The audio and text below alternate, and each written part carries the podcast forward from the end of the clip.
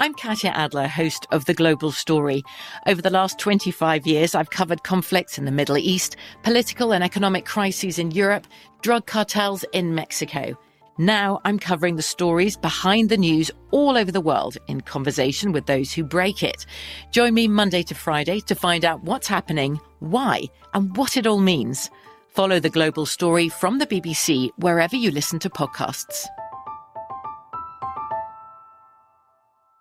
When you think about the future, what kind of technology do you envision? Whatever the future holds, artificial intelligence will undoubtedly be at the heart of it all. Join Graham Klass as he hosts season two of Technically Speaking, an Intel podcast, and hear from the minds transforming healthcare, retail, entertainment, personal computing, and more with the help of AI. Tune in every other Tuesday and explore the latest technology that's changing our world today and creating a more accessible tomorrow. Listen to Technically Speaking, an Intel podcast on the iHeartRadio app, Apple Podcasts, or wherever you get your podcasts.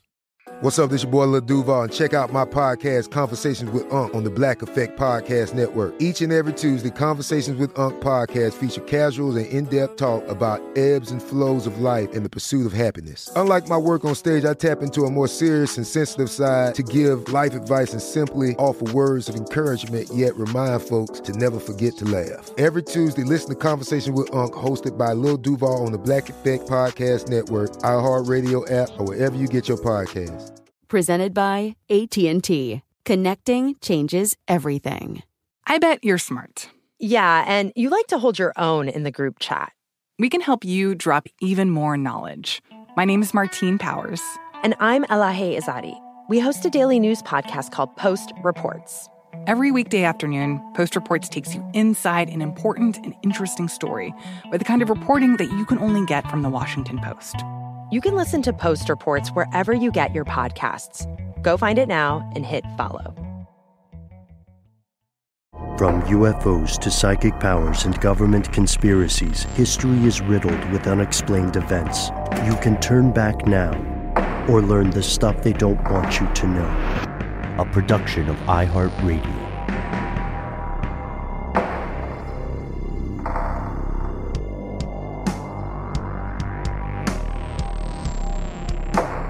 Hello, welcome back to the show. My name is Matt. My name is Noel. They call me Ben. We're joined, as always, with our super producer, Paul Mission Control Decant. Most importantly, you are you, you are here, and that makes this stuff they don't want you to know. Paul, could we get just a, a little bit of a creepy music, something kind of ominous, maybe a little sciency? Perfect.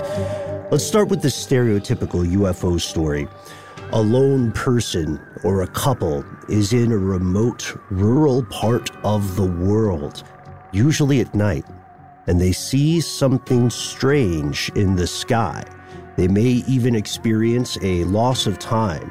Uh, their electronics may function in an anomalous way. And days, weeks, months, or in some cases years later, they begin to recall additional details of that experience, of that lost time. And all too often, they have no hard proof of what they believe happened, other than, of course, the certitude that something strange occurred. This is very similar to the Barney and Betty Hill story that we covered very recently. That that thing that you just described, that's exactly it. And, and and wasn't that in fact kind of the sort of genesis of that trope? That story you're talking about the uh, the the subject of the uh, Strange Arrivals podcast really kind of created so many of these repeating images that we think of today. Mm-hmm. Yeah, especially in the U.S. at least. Exactly in the U.S. and because it it originated in 1961, or at least that's when the sighting was said to have occurred. Mm-hmm. So today's question is what does it mean when not a single person or not a couple, but instead multiple people appear to report the same experience, not just the same emotive experience, not you know, not a hundred people saying I was scared, uh, but people saying I saw something, it looked like this. What happens when their descriptions match and their timeline matches up as well. We may be able to find the answer to this question in, of all places, far western rural Massachusetts. Here are the facts. Yeah, unless you live somewhere in Massachusetts or in the Northeast United States, you probably have never heard of Berkshire or Berkshire County, Massachusetts. It's on the far western side of the state, and uh, it is very, very far from like a large city like Boston. It's it's kind of uh, in the in the sticks, shall we say, a bit, mm-hmm. a bit, a bit of the sticks. Beautiful part of the sticks, though, mm-hmm. to my understanding. Oh yeah, uh, it's it's incredible there. And uh, this area, Berkshire County, it's home to a number of small towns. Uh, one of the most important and prominent we're going to talk about today is Great Barrington. And this is just just a side note here. Uh, this is one of those names that is kind of like a a little John name. Uh, I I don't think you should ever have great in a city name uh, because it's it's like doing a it, it's like uh, doing improv and then having one of your character attributes be funny. You know what I mean? It sets expectations high. Barrington is a great place indeed, but it's not a great place in terms of population. It's pretty small. And that's again another trope that we see in a lot of these narratives. You know, like this is uh, this county or this what was a county is is one of those places where um, most people in town know each other or know of each other in these small towns. The protagonist of our story that we're just about to meet is uh, is an outsider. His family uh, they're considered outsiders uh, because they don't have a long period of ancestry in these towns, and that's something that'll be familiar to anybody from New England. That kind of um, I would say, mild xenophobia. Not only do they not have a long lineage of, uh, of, family history in this part of the country, I believe they had recently moved from New York City. So mm-hmm. they were almost like fish out of water type situations, you know, adapting to small town life. Yes. Exactly, from Queens. Yes, and, and just to note here, Great Barrington has been around for a long time oh, as, yes. as a town. And as of, just to give you a, a sense of how small it is, as of 2010, the Census Bureau reported that there were just over 7,000 people that lived in that town.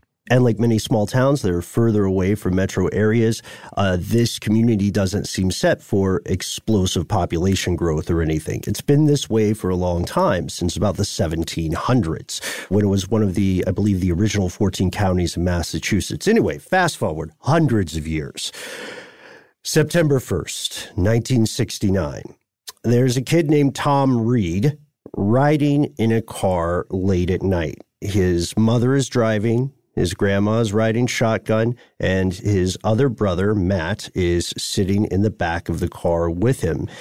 These kids are probably a little bit tired because it's late at night. They've just uh, they're just heading home from their diner, which is called Village on the Green. Their vehicle, a station wagon, is crossing the Sheffield Bridge when something went wrong. And the doubly fascinating thing about this story is that we have so many um, first-hand accounts of of what of, of these encounters. Uh, and this is the one from Reed himself, as he told it in a, uh, recent episode of the the rebooted uh, Unsolved Mysteries that you can see on Netflix. Um, I was giving my brother a fireball, a little fireball candy. My grandmother turned around to see some lights coming up, what looked like from behind the bridge or trees. We all looked at it because it was kind of a self contained glow. It rose up a little bit. It looked like it followed the dirt road, which I'm sure it probably didn't, but it appeared that way because we could see it through the trees. The light started to bleed through once we broke into a bit of a clearing. We could see inside the car because it was dark. So the light was flooding inside the car. Um, and then that's when Reed remembers seeing uh, what he described as a white sphere. And his mother uh, also recalls and described it as a disc shaped object. Um, and they estimated it was about a hundred yards long. This thing that they were seeing, mm-hmm. at least a 100 mm-hmm. yards, yep. and uh, uh, just to show uh, a, a, little bit of critical thinking there, we do have to note that these are not trained pilots or anything like that. Not saying we don't believe them uh, or they're not giving a sincere estimate, but it is it is difficult to estimate the true size of something when you don't know the distance uh, and you don't you don't know how far away you are, you don't know how high up it is. The car lights up with this. It's like the light envelops and consumes the car. And this doesn't feel like the typical light you see shining on Matt, and Noel, or myself right now. There's something uh, energetic, almost palpable about it. And then the family recalls an eerie silence followed by a, a, crescendoing susurrus, an eruption of wildlife noises, cicadas, crickets, so on. And right as that happens, according to Tom's recollection, they see an amber glow on both sides of the road and wake up three hours later. Yeah. Uh, yeah. Reed says, uh, we'll go back to Reed's words here. He says, that was the last thing we really remembered from the station wagon. It came to a stop off the right side of the road. Everything got really calm. It was like, he says, being in the middle of a hurricane. There was like a barometric change in pressure. It was just a dead silence. Uh, then there was an eruption of crickets and frogs. It got really loud, and that was it. Then, this is interesting. Mm-hmm. Then we remember bits and pieces of being in like a hangar. Other people were there. It was quite confusing. And when they when they come to some things are different. First off, they're like a mile away from where they blacked out. Yeah, and I, and I think it's worth really quickly. There, there are some other articles um, about this with uh, with some more detail about this hangar, um, and he describes it as like like a Walmart situation or like you know like a massive sort of indoor football field almost with uh, fluorescent lights and um, uh, let me just go into his description. Uh, in this article on grunge.com, uh, he describes this amber glow emerging on both sides of the road. Uh, and then he was all of a sudden transported to this indoor hangar that was bigger than a football field. And he says, We encountered something. It was definitely not of this world. We had a black and white television uh, at time, and the imagery that we saw on this thing was unbelievable. There were lights and looked like fluorescent tubing inside this hangar. This hallway we had seen was circular with a Y configuration, almost to control the flow of traffic. This one room had a bowed in wall that was rounded. This was not something that you would have seen in 1969 anywhere else. I have no idea where I was, but I know that what I saw was very different than anything I've seen today, 50 years later. Um, he talks about being uh, forced to lie on a table but jumping up and running away. Um, and he just kind of describes these little glimpses of these these rooms and in, this facility, I guess. Um, and then they were back in the car, and two hours they'd lost time. Yeah, they'd lost somewhere between two to three hours. More than two hours, how you often see it described, but if you round up, it's three. Important point, though, about that description that's something that they remember later when they wake up in the car according to their own accounts, when they wake up in the car, they don't know what's happened. They have just lost time. It is only later that they remember this experience in a hangar, and later that other, well, no spoilers, other people start to corroborate. Uh, one big thing they noticed, though, immediately before they rediscovered these memories of what hap- what transpired during this missing time is they notice something is amiss with the arrangement of the people in the station wagon. Remember, picture in your head, folks mom is driving, grandmother is in the shotgun seat, the kids are in the back seat. Now, when they come to in their vehicle, mom is in the shotgun seat and grandmother is in the driver's seat. Is this a trick of memory? Possibly. 1969 was a long time ago. However, it doesn't make sense that she would be in the driver's seat because the grandmother didn't drive. And, you know, speaking of tricks of memory, Ben, there's another account that that Tom Reed has given where he describes the grandmother upon coming to the grandmother being walking aimlessly outside of the vehicle and the mother being unconscious in the driver's seat or mm-hmm. or, uh, or the mother at least being unconscious somewhere in the car and the grandmother outside of the car and then having to get the grandmother back in the car. Yeah, I saw that one, and uh, it's it's tough. You know, it's a it, it's tough to get the right narrative because we've seen both accounts. The one I've seen most often is the description of the seat switching. Agreed. Uh, yeah, but you're right. You're right. The paths diverge there. So the Reed family, these four people, are the folks most closely associated with this Berkshire's UFO incident or Barrington UFO incident, but they are not the only witnesses alleging they saw something up there in the sky. The local radio station WSBS back in 1969, September 1st, broadcast accounts of this event. From what from what we know, based on uh, witness testimony, right, or witness stories and accounts, people were calling in to the local radio station, uh, and it must have been a great night for radio because uh, you get you'll get one of these accounts, but then when you start getting two, three, four, five, a dozen, you, it gets more and more difficult to say, oh, someone's just hallucinating or something, and it's weird because for a long time this incident kind of languished in the public discourse. And it was something you would learn about if you talked with folks at MUFON, right? Or if you talked with your ufologist friends uh, until. Uh, until quite recently, Unsolved Mysteries in a Netflix reboot covered this on an episode of their show. Yeah, it's funny. I think I recommended this to you a while back, Ben. There's a an Amazon movie called The Vast of Night.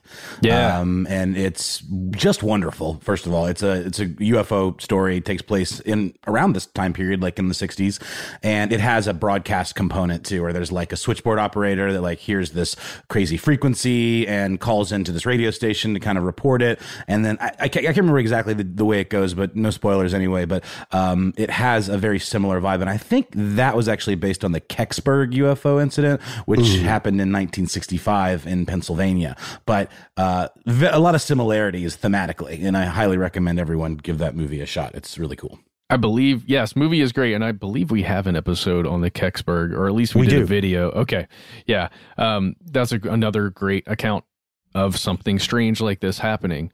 I just wanted to jump. If you want to watch this, it is on Netflix on Unsolved Mysteries. It's the first season of the new reboot. And it is titled Berkshire's UFO. And in this, when, when you check this out, uh, you can hear interviews with Nancy Reed, uh, Jane Green, Tom Warner, Melanie Kirchdorfer, uh, each of whom are people claiming to have encountered something strange in the sky. You'll also hear extensive interview sections with Tom and Matt Reed.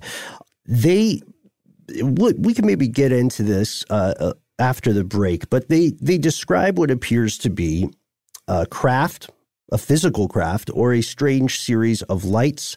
And then some say they remember to some degree being whoosh, whoosh, abducted, being taken for a time by something, and then returned to Earth. The reason I'm using the air quotes on abducted uh, will become clear later. That's not me being a jerk. Uh, some of the witnesses object to that term.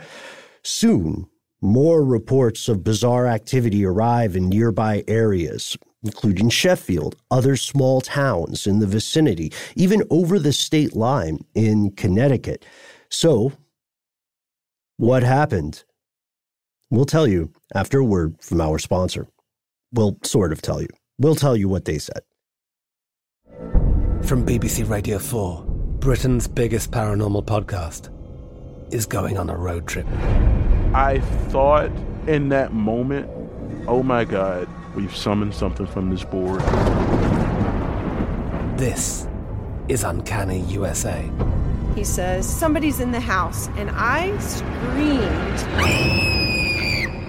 Listen to Uncanny USA wherever you get your BBC podcasts, if you dare.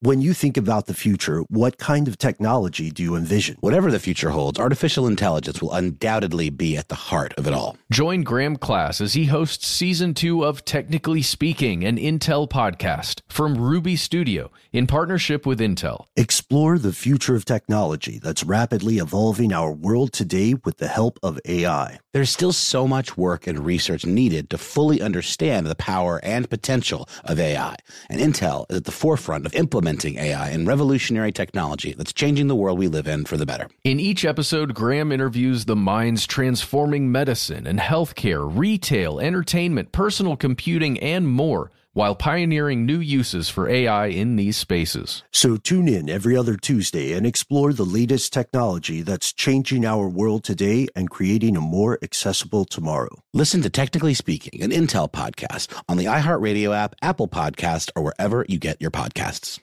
Xfinity has free premium networks for everyone this month, no matter what kind of entertainment you love. Addicted to true crime? Catch killer cases and more spine-tingling shows on A&E Crime Central. Crave adventure? Explore Asian action movies on Hi-YAH. Searching for something extreme? Check out skating, snowboarding, and more on Fuel TV Plus, the global home of action sports. And find crowd-pleasing bops on iHeartRadio's Hit Nation playlist. There's new free shows and movies to love every week. Say free this week in your Xfinity voice remote. I bet you're smart. Yeah, and you like to hold your own in the group chat. We can help you drop even more knowledge. My name is Martine Powers. And I'm Elahe Izadi. We host a daily news podcast called Post Reports. Every weekday afternoon, Post Reports takes you inside an important and interesting story with the kind of reporting that you can only get from the Washington Post. You can listen to Post Reports wherever you get your podcasts. Go find it now and hit follow.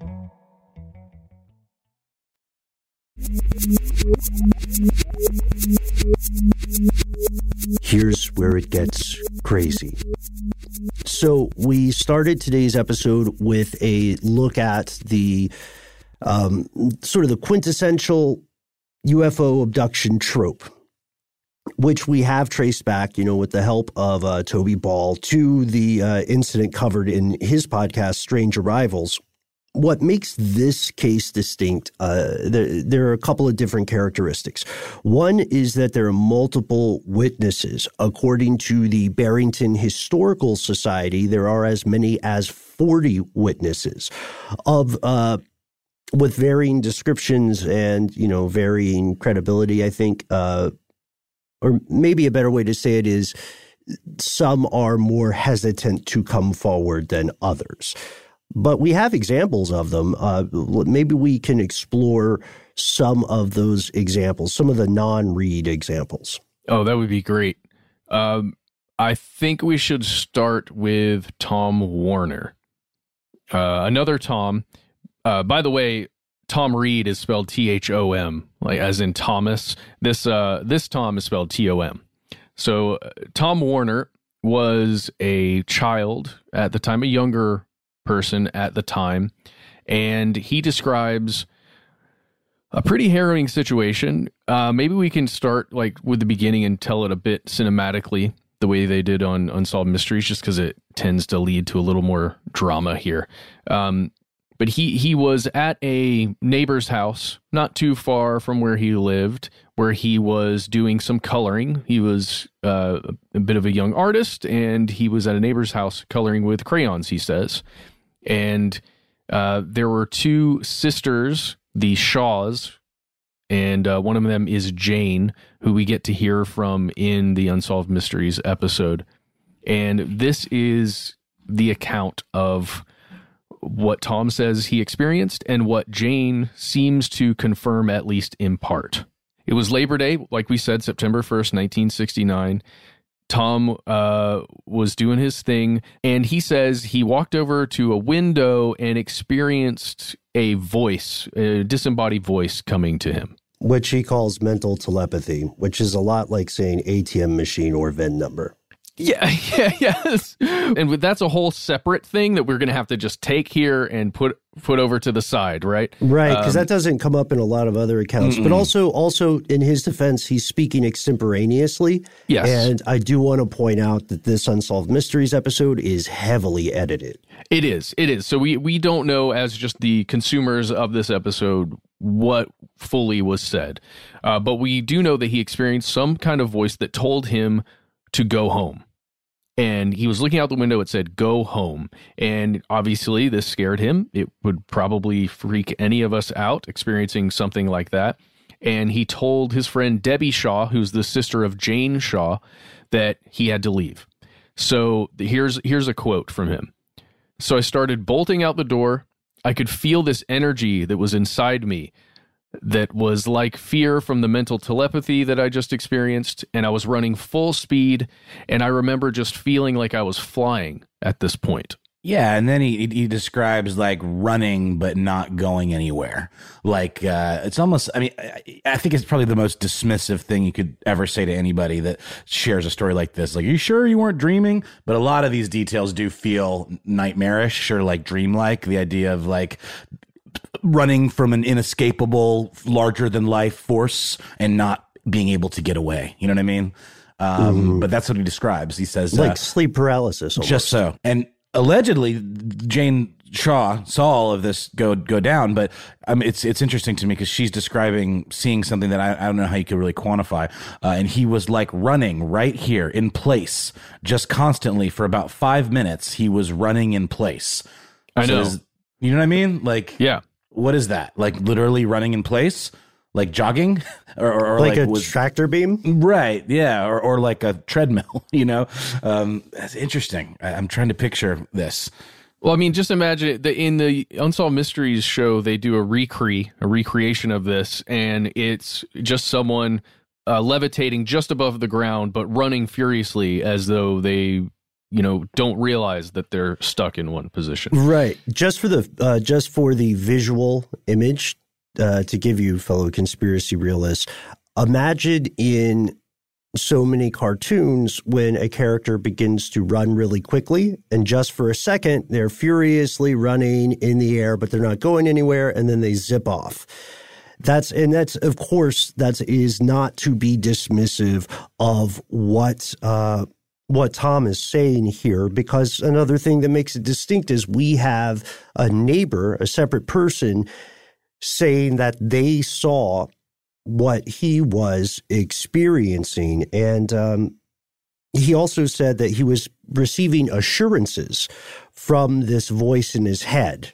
that uh, let him know kind of the same way that a veterinarian talks to uh, an animal when they're giving it, you know, a va- uh, like uh, giving it a shot or checking it for fleas or something. Said, okay, it'll be over in just a minute.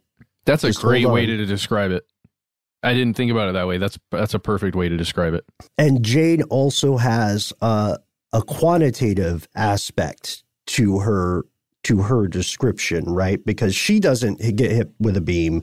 She doesn't hear any weird voice. She's just watching very strange stuff happen to her neighbor. Oh yeah, exactly. So she's just an observer and she describes she talks about getting hit by like him being in a beam in in a light, some some kind of light surrounding him. And this is what uh, this is what Tom says. He's he even says, "I was running but I wasn't moving. I turned and a UFO dropped right out of the sky in front of me. This beam that we're describing came on me, and uh, as the light was on him, he said that his arms got jerked back to the to the back of him. Basically, if you imagine at the shoulders, the arm, your arms being stretched out and then behind you as far as they can, and uh, you know that to me just would be uncomfortable and almost as if there's a force being applied or something to the front of him so that his arms are going back or he's being pulled. Um, and then he says, My hands jerked back and it's like the air got sucked out of me. And that is when Jane comes through and says, She's describing this light that came around him. And the next thing I know, she says, he disappeared. And the onlookers, which uh, would be Jane Shaw, Debbie Shaw, and assuming uh, assumingly the parents of the Shaws, if they were present, we I don't I don't have that information. Um, they could not find Tom. He disappeared. And uh, for about the span of seven minutes or so. Uh, that's that's the quantitative stuff we're talking about. Yeah. Like she puts a number on this, uh, and she says, you you know, Tom says the next thing he knows, so he loses a little bit of time here. It sounds like he is being laid down on the other side of his property, and he he seems to say it was kind of gentle, like the way you would lay a baby down onto the ground. Uh, he by the time he reappears, Jane says it's been seven minutes. This is happening again, just emphasize this, this is happening around the same time, or at least the same day, uh, that that the Reed family is running into an incident on the Sheffield Bridge. But uh, Tom's not the only. Tom and Jane are not the only people involved. Uh, I think we mentioned a little bit earlier, Melanie Kirchdorfer. Her story is pretty interesting too. It is not sponsored by Dairy Queen. Uh, but Dairy Queen does play a role in this story. Yes, Melanie and her sister and mother and father were in uh, the ve- they were in a vehicle and they were at Lake Mansfield, which is roughly two miles from the Great Barrington area, and they were enjoying ice cream. They were just going to hang out at that lake and get their Dairy Queen on. Um, and this is what Melanie says. My father backed into the parking lot and this brilliant bright aura came around and uh, the father looked up and said holy shit. And she describes how her father was excited by seeing this thing and he wanted to just chase it he wanted to find out what it was and i think many of us listening can probably identify with that feeling of once we actually get a chance to see a light in the sky that we can't explain, we very much want to explore it as long as we can. You know, I, I guess until the fear creeps in. But the the mother, you know, was was saying, "Oh no, it's probably just a shooting star." But for some reason, Melanie understood that it was not a shooting star and it was not something they should pursue. And the father takes off, chasing it with everybody in the vehicle. And Melanie describes how she and her sister were shaking back there with their Dairy Queen cones, and her sister doesn't doesn't seem to remember anything after that moment. But Melanie eh, apparently experienced something similar to to Tom, at least somewhat similar to Tom, some kind of abduction experience. Again, they don't really care for the A word, or Tom doesn't. Yeah, he he describes like a lot of the accounts as like being bl- overblown and sort of uh, misrepresented. Um, but he does describe being taken to a place, Right. Uh, and you know, Well, and so does Melanie. Melanie, Right. de- But I Melanie mean, like, that- describes that- being in a room. That's what I'm saying though. Like, is the term abduction inherently loaded? Like, uh, I guess that's up for debate, right? Or yeah, like well, up- yeah, yeah, yeah, totally. Like we'll get to it. Is it a matter of semantics, right? Is it splitting hairs? But just to just to sew up some of these non-read, uh, non-read stories or experiences, um, Melanie did, as you say, Matt, maintain that her sister didn't remember anything, but in her interviews, she says she remembered stuff. She just doesn't say whether, she doesn't say when she remembered it, which is very important, folks. Uh, but she says she remembers being on a ship. Uh, she remembers being in a room with people who were all young, specifically child age, right? And she would watch them disappear one by one. And then she says, this is interesting. That's something in common with the Reed account, uh, a more extreme version. She says she woke up and she was at that lake that Matt just mentioned by herself and she had to walk home. And uh, just for the record, at the time, Melanie Kirchdorfer is 14 years old. Let's loop Tom back in. Tom, who uh, just per his account disappeared in his yard and came back seven minutes later. Uh, Tom says that he also remembers a ship, right? Yeah. He also remembers some sort of destination he was taken to. And what's more, he says he saw 14 year old Melanie Kirchdorfer on the ship. Uh, for her part, and I'm I'm I'm trying not to be dismissive here, but for her part, she says, and this makes me think they're being sincere and honest. She says she doesn't remember seeing him in this place, right? But that when they met in person, IRL, as they say, she felt an instant connection to him. And the thing about an instant connection, I mean, I love Cloud Atlas as much as the next person. The thing about an instant connection is it cannot be quantified. An instant connection is not evidence. It's not. And and they didn't know each other at the time. Um, True. But, but that instant connection that Melody describes, uh, Tom describes remembering her eyes from that ship, from being on that ship and connecting somehow with her eyes and remembered that aspect of the whole situation.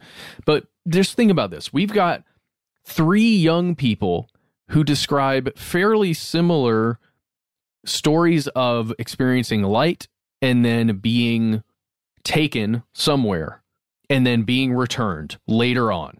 Well, I I don't want to be the uh, apostle jostler or whatever here, but but, the, the thing is, um, is it not more accurate for us to say what we have are three separate people who are recalling events that occurred when they were children in 1969? I think both. I think both are true. They're recalling events that happened in 1969, but they are also recalling events that they believe are true. It feels like. Right, right. But I'm saying, like, did they? Uh, we don't find accounts of them as children. There's no this. journal entry from that right. day that was written down the day of or immediately after. Uh, right. Agreed. I would I would 100% agree to that. So let's take those young people's experiences, whatever they were, or remembrances of experiences, and put them to the side for a moment and jump to a totally different account. One that w- is told by Jane Green, another witness who experienced something while she was on the highway with a friend traveling I think she was north of Great Barrington, traveling south towards the town, and she saw something on the highway. There's a lot of Toms and Janes in this story. Yeah, yeah. It's, it's, it's, a Massachusetts.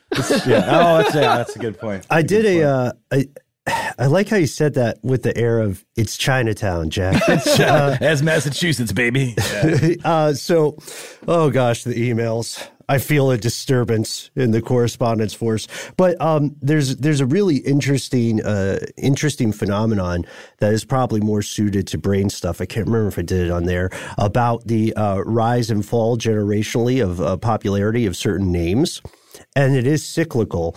Uh, so. Ah, I don't know. Story for another day. Wait, anyway, on. yes. Thomas and Jane. Thomas and Matthew in a, in a in a good Catholic place like Massachusetts. Come on. Mm-hmm. They're they're going to be everywhere.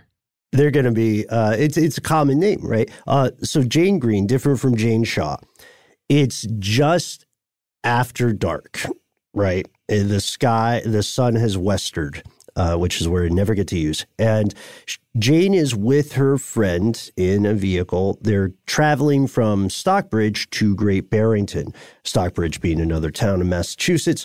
Uh, Jane sees a bunch of lights ahead, and she is, to be absolutely fair, in multiple portrayals, she seems to be the most skeptical of our firsthand witnesses because oh, yeah. when she's yeah, when she sees a bunch of lights ahead, she makes the assumption that a lot of us would make, which is cops or a car accident or a fire. You know what I mean? That's where you see a lot of roadside yeah. lights, maybe construction. But I like but, the way you said that. It was like cops. like, oh no, slow down. that's, oh, it's that's what my brain would do. oh, come on. Like if you're this no, we have LEOs in the uh in the audience today. Um law enforcement officers.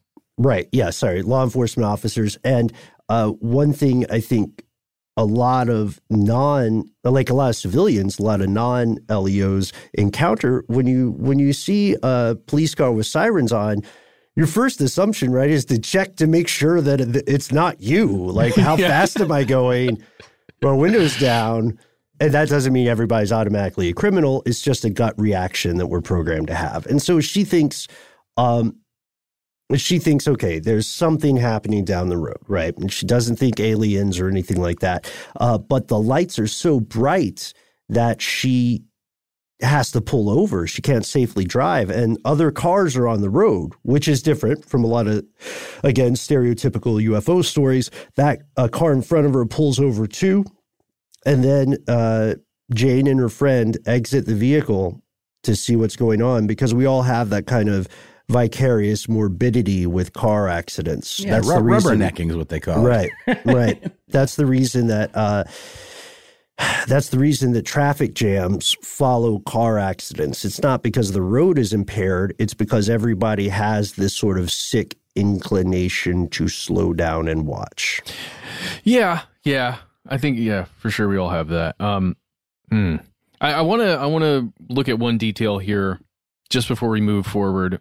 I think we've all had this experience where you're driving either pretty early in the morning or as dusk is occurring or just as the sun is setting, where the sun is at an angle and you're driving on a road that's probably east or it's east or west, definitely, where the sun just appears to be directly in your field of view. Dude, it sucks. And in Atlanta, there are several streets where it happens to me a lot.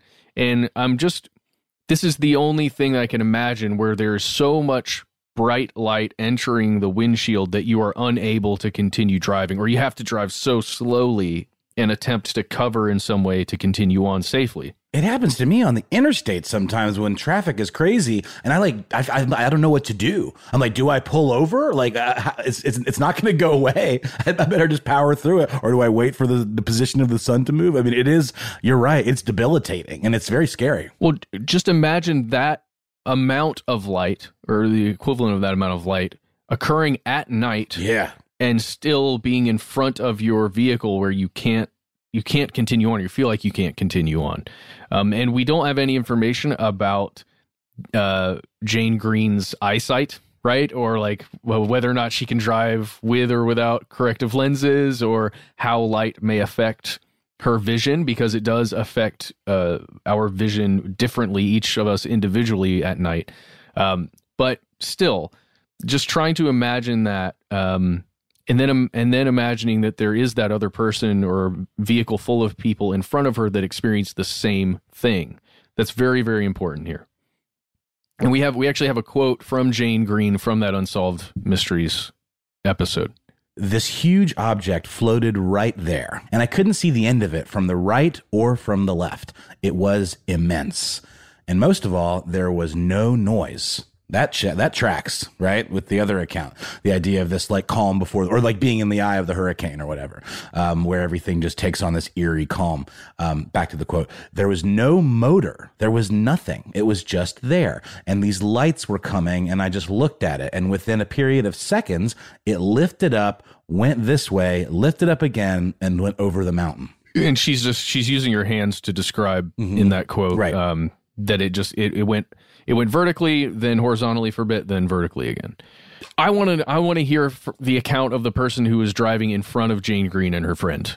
Because if there is if that person if that person is a witness and has a very similar story, then my goodness. Um I don't know. I, it would make me believe it a whole lot more if it wasn't for Jane Green's statements about what you said, Ben. Her at least self identification as a non believer at the time. Yeah.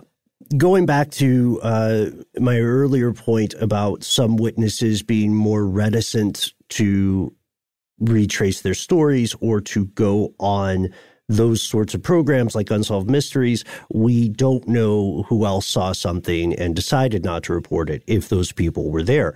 And to your point, Matt, uh, what's interesting about Jane is she does describe herself as a, a skeptic. Flying saucers are baloney. Uh, a lot of people say, like, a lot of people in this area of the country seem to say baloney pretty frequently. it's like the radio friendly version of BS. Uh, so, anyhow, this has changed her mind. This is something she can't yeah. explain. She tells her spouse, and he says, you know, go go tell the radio station WSBS. Uh, so she finds a guy named Tom Ray. He's the director of the radio station at the time in 1969. She tells him. He starts to laugh and says, "Okay, wow, you've been drinking, huh? Mm-hmm. You guys mm-hmm. have been tying one on. Uh, you got space drunk." and uh, which is a word we just made up. But uh, but so so he says, you know, well, okay, calm down. It's probably swamp gas, which is of course Wait, the what? UFO. Yeah, Oh. the UFO version of it's probably the wind. Yeah. Shh. It was all uh, a dream. You know? Mhm. Yeah. I used to read Word Up magazine, and uh, sorry, that's for the hip hop fans. But uh, but she she sticks to her guns. We don't know what the other people in those cars may have seen, and if the lights were so bright such that someone could not drive, then other people would have noticed it. Even if they were in their homes near the road, you know what I mean? Yeah, that's right. And and this is really important that she went to the radio station to tell someone. No matter what uh, the reaction was, she was, you know, there should be an account of that. There should be records uh, that we can look at. And what we're going to do after a word from our sponsor is just look at what evidence do we have outside of witness statements from people who said they saw something. I'm Katya Adler, host of The Global Story. Over the last 25 years, I've covered conflicts in the Middle East, political and economic crises in Europe, drug cartels in Mexico. Now I'm covering the stories behind the news all over the world in conversation with those who break it. Join me Monday to Friday to find out what's happening, why, and what it all means. Follow The Global Story from the BBC wherever you listen to podcasts. When you think about the future, what kind of technology do you envision? Whatever the future holds, artificial intelligence will undoubtedly be at the heart of it all. Join Graham Klass as he hosts season two of Technically Speaking, an Intel podcast from Ruby Studio in partnership with Intel. Explore the future of technology that's rapidly evolving our world today with the help of AI. There's still so much work and research needed to fully understand the power and potential of AI. And Intel is at the forefront of implementing AI and revolutionary technology that's changing the world we live in for the better. In each episode, Graham interviews the minds transforming medicine and healthcare, retail, entertainment, personal computing, and more, while pioneering new uses for AI in these spaces. So tune in every other Tuesday and explore the latest technology that's changing our world today and creating a more accessible tomorrow. Listen to Technically Speaking, an Intel podcast on the iHeartRadio app, Apple Podcast, or wherever you get your podcasts. Xfinity has free premium networks for everyone this month, no matter what kind of entertainment you love. Addicted to true crime? Catch killer cases and more spine-tingling shows on A&E Crime Central. Crave adventure? Explore Asian action movies on Hi-YAH. Searching for something extreme? Check out skating, snowboarding, and more on Fuel TV Plus, the global home of action sports. And find crowd-pleasing bops on iHeartRadio's Hit Nation playlist. There's new free shows and movies to love every week. Say free this week in your Xfinity voice remote. Finding the right news podcast can feel like dating. It seems promising until you start listening. When you hit play on Post Reports, you'll get fascinating conversations and sometimes a little fun too. I'm Martine Powers. And I'm Elahe Izadi. Martine and I are the hosts of Post Reports. The show comes out every weekday from the Washington Post. You can follow and listen to Post Reports wherever you get your podcasts. It'll be a match, I promise.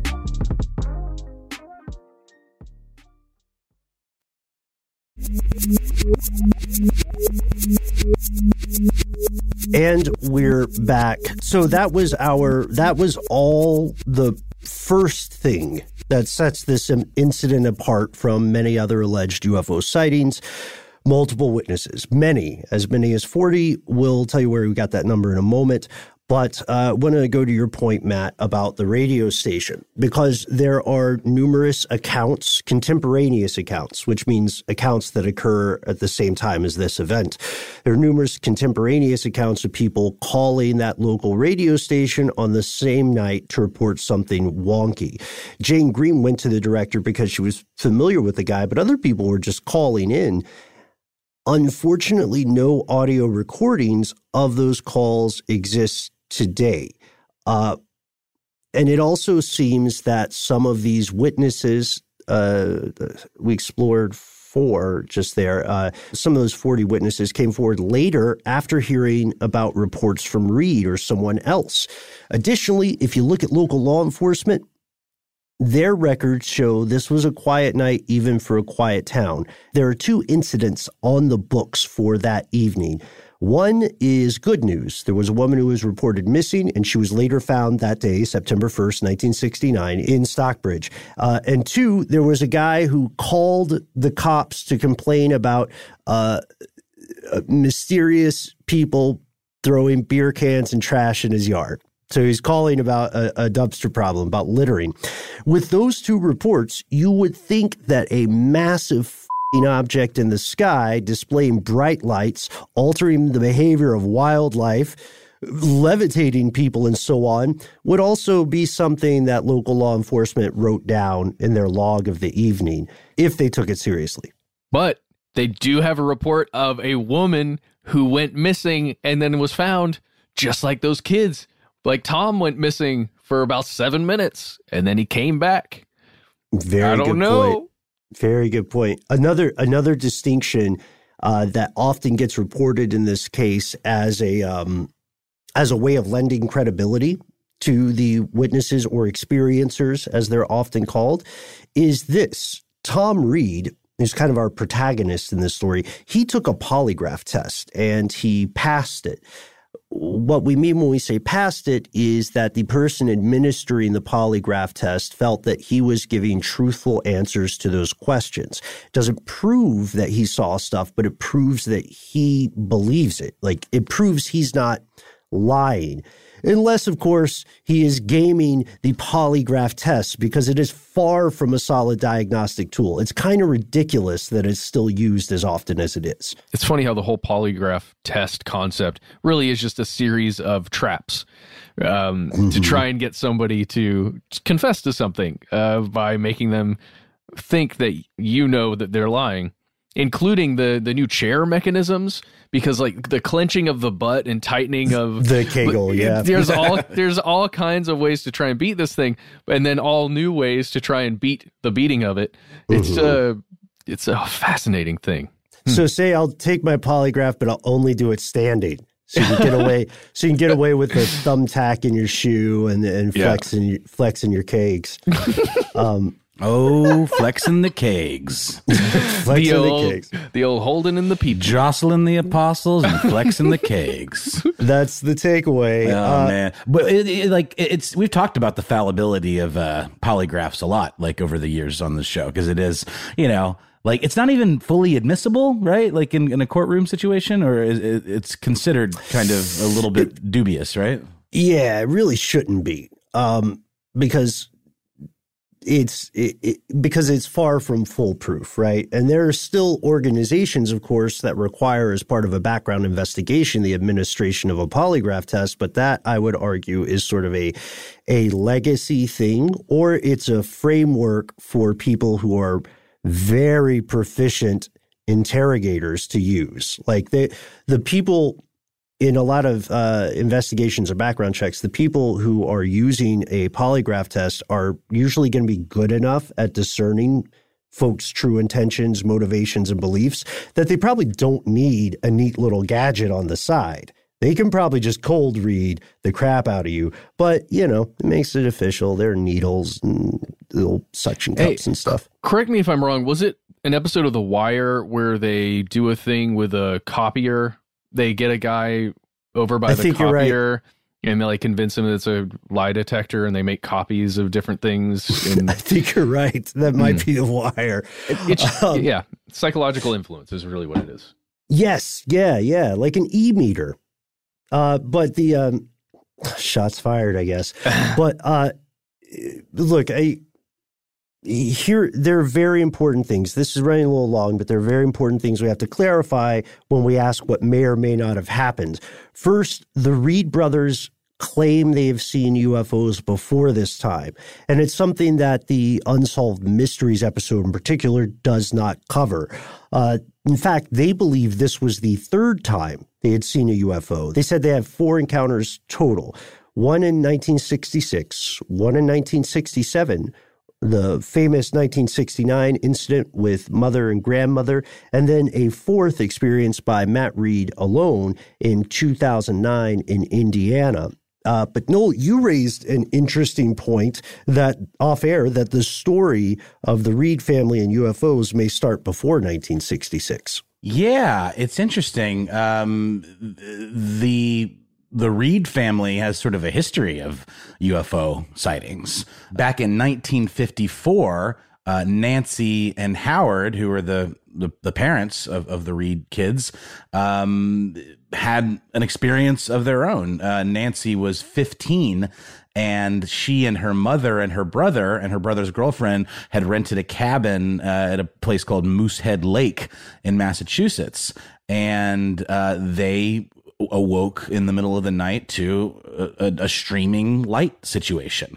Um, and they claim to have seen squat, pudgy figures standing in the room, watching them in silence. Um, and she, uh, this really does sound like a sleep paralysis situation. Nancy claims that she was unable to move, uh, but could feel her body moving as though it was being moved by some force.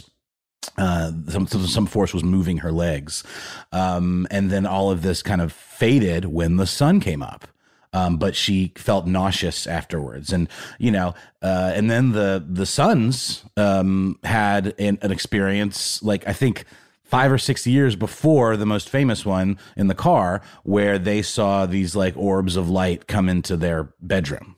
Um, it's just interesting, like you know, we've talked about the fallibility of memory, and you know, the idea of uh, not implanting yourself with memories or whatever, but that's certainly something that we know can happen. But it's interesting that this is like a generational thing within this family. Like, does that mean it's more uh credible or does it mean it's less like is this something that maybe mom told the kids about growing up and it was just part of their world and it was like something they wanted to be a part of and you know i don't know well for the true believers in the audience, it may mean that this family is targeted for one reason or another because of their DNA or for some other reason that we just don't know. But for the more skeptical, it would mean a completely different thing, right? Yeah, yeah. That's what I was saying off air before we started rolling on this. That's the thing that gets me. There's a Rorschach ink blot to this kind of thing and i'm glad that you guys are bringing this up on air and it didn't it didn't just die in our in our behind the scenes conversations because uh, we're going to see that as a common thread and we already have i would argue. Uh, psychologists may say perhaps the mother was knowingly or unknowingly manipulating people but i i also believe um, I can't remember if I said this before we started rolling, but I also believe that it's um, it's woefully unhelpful to try to ascribe intention or motivation to these folks without studying them, right? Like if you haven't met uh, if you haven't met Nancy Reed, then you really it, it's unfair to her and to her family to say that she's tilting the scale. But it's also unfair to ourselves not to acknowledge that is a possibility. Um, so again, yeah, it's it's kind of an eye of the beholder thing the the second part here is that the second clarification is that Tom Reed in particular feels his story has been massively sensationalized and perhaps his experience has therefore been exploited or cheapened. He describes a pretty shady editing process that's familiar to any of us uh, who have uh, worked at all in the world of reality television or checked out our episode on that, maybe Frankenbiting, Maybe he says something completely, you know, completely valid and sincere, then it's taken out of context, and they've got some really like weekly world news esque VO bookending it, you know. Uh, he particularly, like, he's appeared on a number of different shows. He's been on something called Paranormal Paparazzi, which I haven't seen, uh, Alien Mysteries, and he says that these producers, these companies, promised to take his story seriously, aka treat it with respect, uh, before they went on air, and they exaggerated everything. And one of those one of those big things that he objected to specifically was terminology. The use of the word abductions. He says he never uses that word. And he, he makes a good point because he feels it unfairly characterizes his family. Uh, he says, you know, we're credible in our accounts. We're not a bunch of raving lunatics. Lunatics, by the way, etymologically is interesting. It means walk, taking long walks under the moon. Right. Basically. Oh, yeah. Or- or- delicious. well, the idea of the moon like being a source of madness or something, right? Mm-hmm. It's very interesting. No, it, it, it- what we were kind of alluding to a little earlier, like, is this just a, a, an issue of semantics? Um, but it's true when you're when you're doing sort of a loaded uh, type UFO sort of like uh, sensationalized story. Yeah, you're going to throw around terms like abduction and grays and all of that kind of stuff, and it it doesn't necessarily mean the words themselves are loaded, but it's all about like the context and the way the story's portrayed. And I think that's what he took issue with was the editing and like the way it was sort of characterized. But you're on a show called UFO Paparazzi. I mean, what do you think is going to happen? That's the problem. Yeah. I mean, it's somewhere between incredibly dismissive and disrespectful. You know what I mean? Uh, like adding in some crazy Moog sound effects or something. Uh, it cheapens it. But anyway. Hey, don't malign the Moog, my friend. Don't. Uh, I'm not. don't- I'm just saying it's being misused in that I, context. I, I agree. And, and I, I was telling you, you guys off air, I listened to a podcast uh, called Lights Out that, that discussed this story.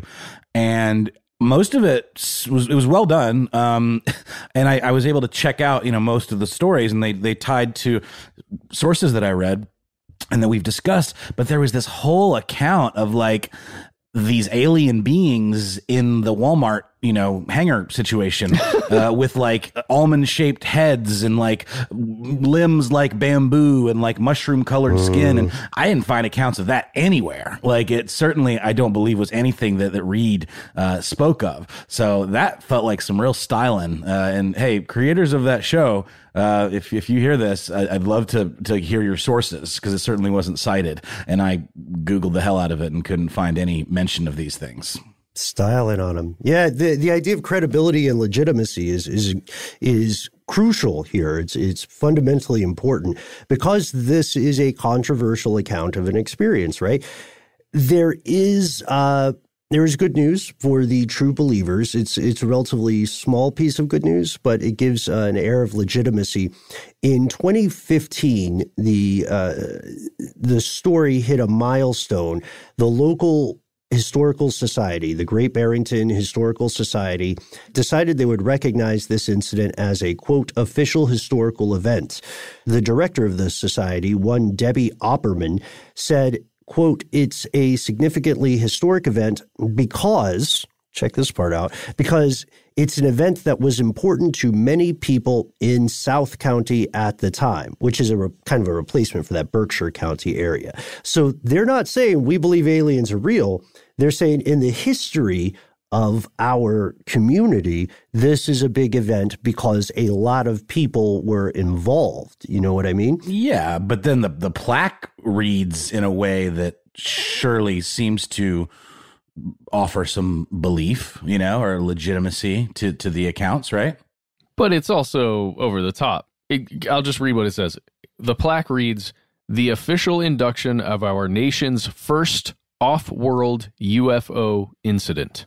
Off world slash UFO. Uh, off Yeah, world. yes. So, I mean, clearly, sort of meant to be like a tourist draw, perhaps, right? Like a roadside oddity, and um, It's not know, like they'd never heard of the Roswell crash or Oh, you that's a good some point. of the other things. Like some of these events became big news. Even Is if it- Betty they, and Barney Hill. Mhm. Is this sort of like a best cup of coffee in town situation, you know, or it's like, can you can you really quantify something that's that objective uh, or subjective rather?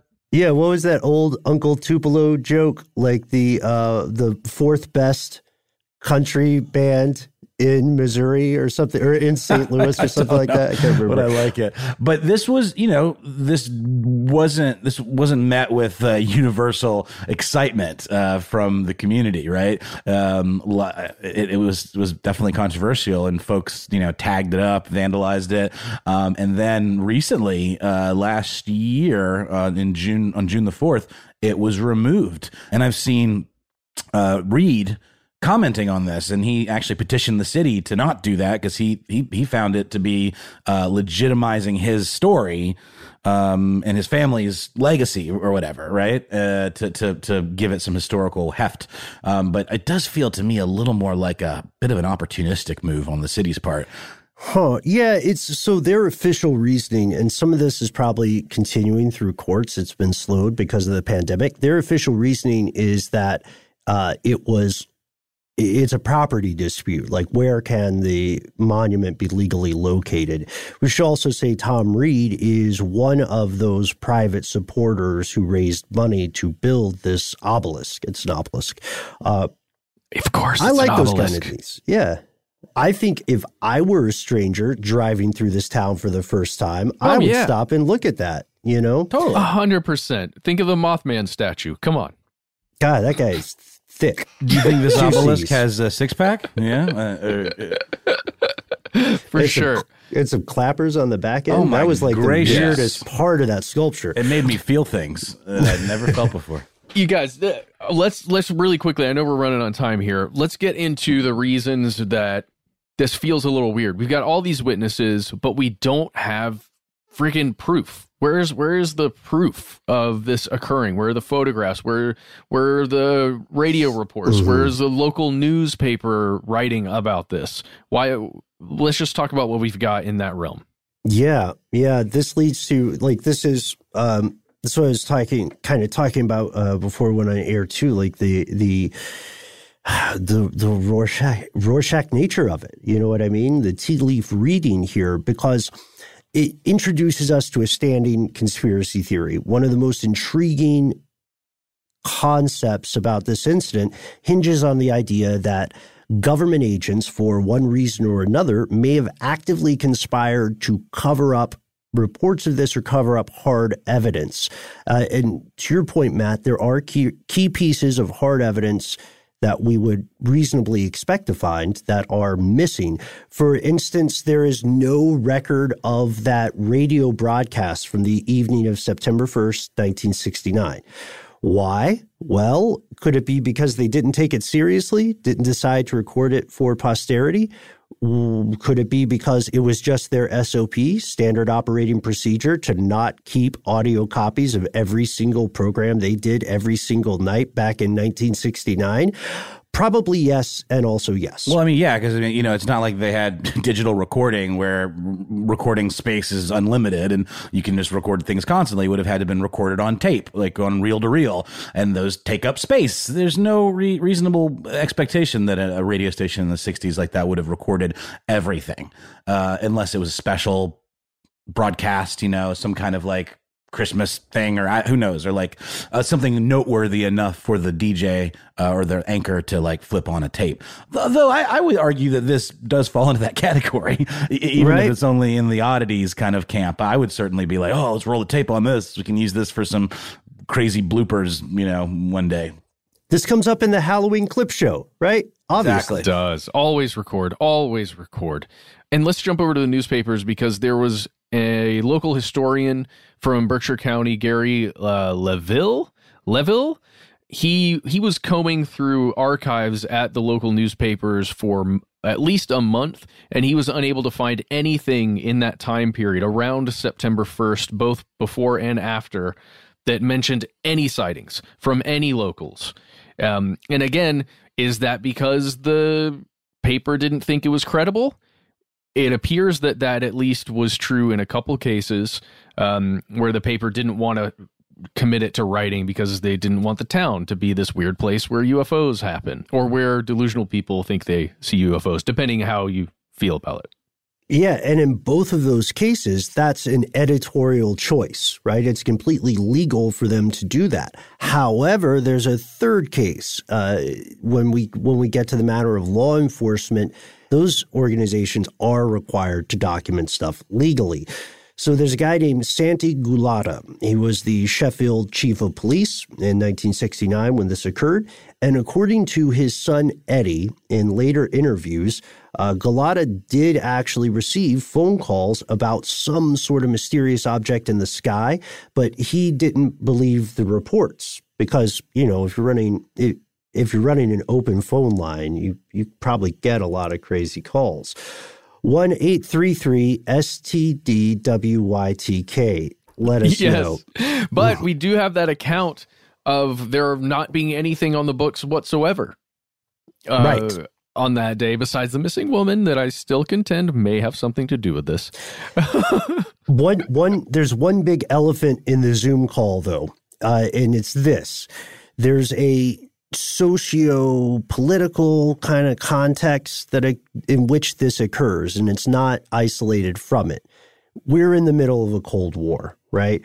Also, this is just months after the first official moon landing right? Space is very much on everybody's mind.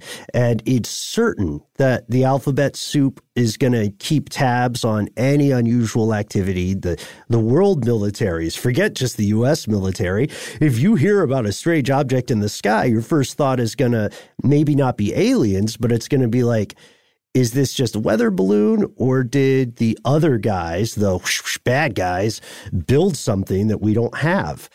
So I like we know there were extensive investigations. Oh, yeah, absolutely.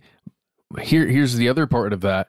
Let's say you're an advanced civilization keeping light tabs on, you know, um, a group of semi-intelligent animals that can drive cars and fly airplanes and they can shoot things up into the atmosphere a bit, but they can't really do much else besides that. And all of a sudden, you notice that a ship has made its way all the way to the lunar surface of the moon of that planet. Maybe you'd start doing a little more closer research right after, closer monitoring. Just saying. Yeah. Yeah, let's look, yeah, let's look at this. Let's see what they're up to, right? I get it. Uh so you go so you go to Great Barrington, Massachusetts. Right, right. Uh, because you had earlier abducted someone from that uh, region, and now you want to see what their, how your genetic experiments have in, affected their offspring, etc. You can mad lib anything into that. I mean, that's the most compelling, kind of more out there uh, way of looking at this. I love the multi the generational idea of like the parents being you know uh, targeted in some way and their like lineage or whatever. I think that's pretty cool. Um, i don't know if it's th- it's a thing but it's certainly uh, an interesting thing to think about. Well then the other question is of course the and the bet i want to put this very diplomatically. This is not my personal belief but it is an understandable belief uh, on the part of some skeptics to say there's something inherently narcissistic about the idea that out of billions of people on the planet who are all, uh, you know, physiologically, we're all pretty much the iterations on a theme or variations on a theme. There's something kind of narcissistic about saying, well, they singled me out multiple times and I therefore am special for that reason. Uh, and it's like a you know like paranoia is ultimately a narcissistic uh, flavor of of thought or ideation. I don't agree with that, but I see where people are coming from with that. In my opinion, I don't think there there's anyone who's like purposefully lying to folks for attention. And I think, you know, to say that is the case without solid proof become comes very close to victim blaming, which which would be irresponsible of us at this point. Uh, Matt, you had a quote from Jane Green that you quite liked in the Unsolved Mysteries episode. Oh, yes, I do. And you'll have to forgive us, Unsolved Mysteries. We very much enjoyed your your episode, and I'm pulling another direct quote from your program. Yeah, I and I'm doing it because Jane Green just is highly convincing to me personally in her reasoning uh, behind telling this story, behind wanting you to hear her story. So I'm just going to read it. I just wish that everyone that sees this, talking about the Unsolved Mysteries episode, really would open their minds. Because I know the people that are being interviewed are people just like everyone out there that probably at one time didn't believe doubted.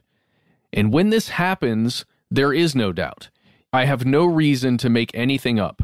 I'm 85 years old, and this is not something that I expected to do or ever to talk about. It's real.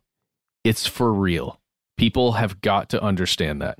And this shares a, a common thread with Tom Reed's earlier statement. Uh, for the record, I want to point out that while it's true he and others have made multiple appearances on various, uh, I will call them paranormal popcorn shows, just because I like the alliteration, not trying to start a, a not trying to get any beef points.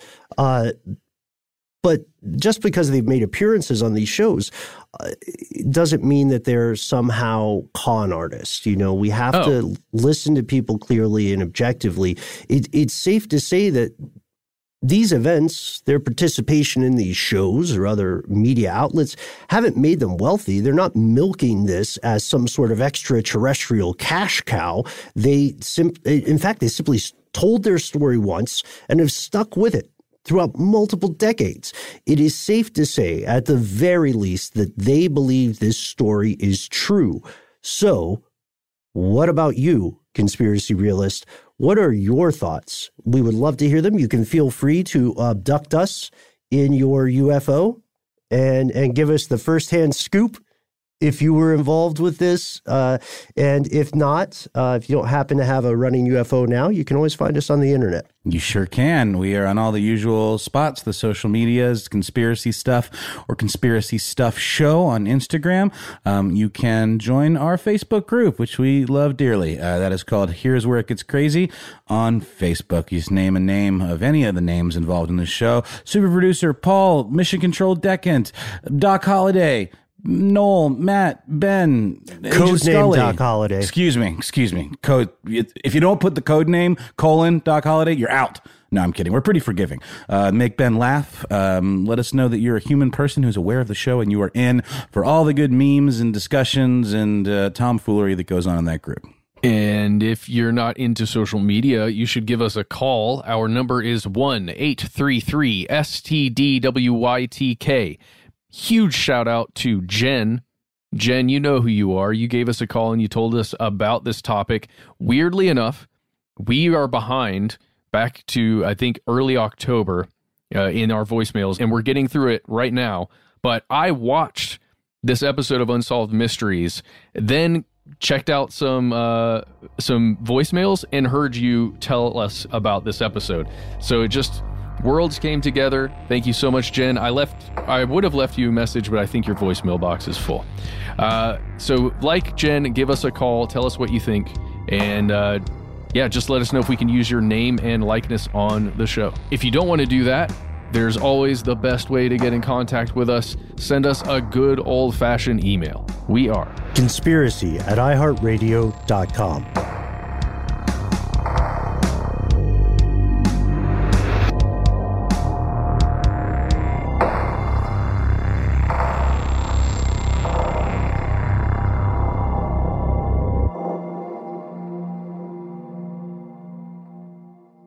Stuff They Don't Want You to Know is a production of iHeartRadio. For more podcasts from iHeartRadio, visit the iHeartRadio app, Apple Podcasts, or wherever you listen to your favorite shows. From BBC Radio 4, Britain's biggest paranormal podcast is going on a road trip. I thought in that moment, oh my God, we've summoned something from this board. This is Uncanny USA he says, Somebody's in the house. And I screamed. Listen to Uncanny USA wherever you get your BBC podcasts, if you dare.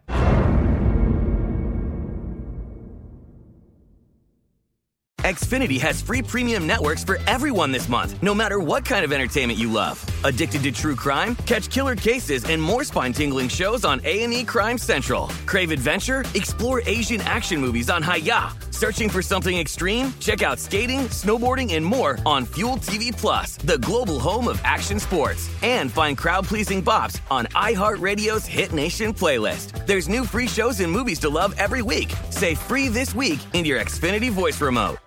Attention, true crime enthusiast, searching for a way to unwind after diving deep into the mysteries that keep you up at night? Look no further. Introducing Lazarus Naturals, your trusted companion for CBD relief. With a commitment to transparency, Lazarus Naturals oversees every step from farm to doorstep, ensuring purity and quality you can trust. Visit LazarusNaturals.com today and discover how CBD can help you decompress and recharge for your next investigation. That's LazarusNaturals.com. Lazarus Naturals, your partner in unraveling the mysteries of true crime. Not available in Idaho, Iowa, or South Dakota. Rev up your thrills this summer at Cedar Point on the all new Top Thrill 2. Drive the sky on the world's tallest and fastest triple launch vertical speedway. And now, for a limited time, get more Cedar Point fun for less with our limited time bundle for just $49.99. Get admission, parking, and all day drinks for one low price. But you better hurry because this bundle won't last long. Save now at cedarpoint.com.